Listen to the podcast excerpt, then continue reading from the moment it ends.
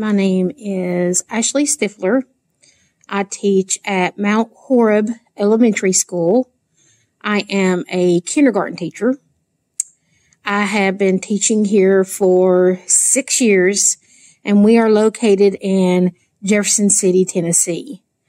Um, I started teaching um, after I was a nurse for a few years and I realized that nursing just wasn't what I was into.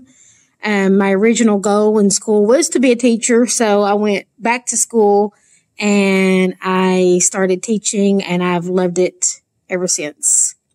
I don't think I would take another job. Um, it took me two jobs to get here and I am happy where I am. Uh, kids now are different. Um, they are growing up in a technology based world.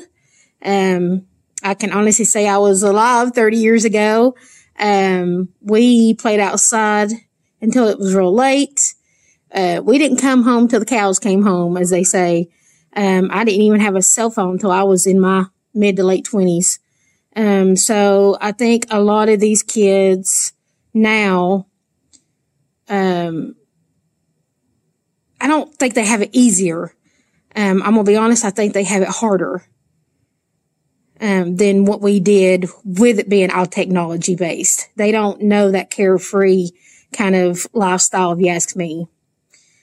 Um, I don't know about teaching different now than 30 years ago. Um, I've talked to a couple of teachers. Um, I do know in kindergarten it has changed.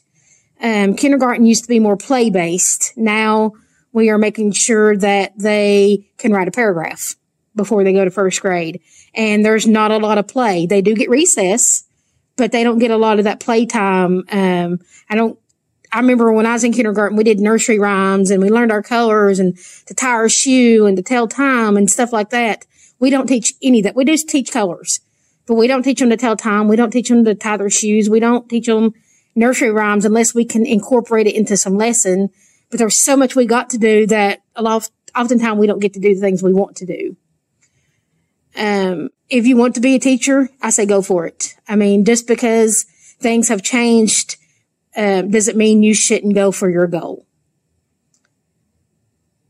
Um, um, one thing I would do to help kids learn is take out standardized testing.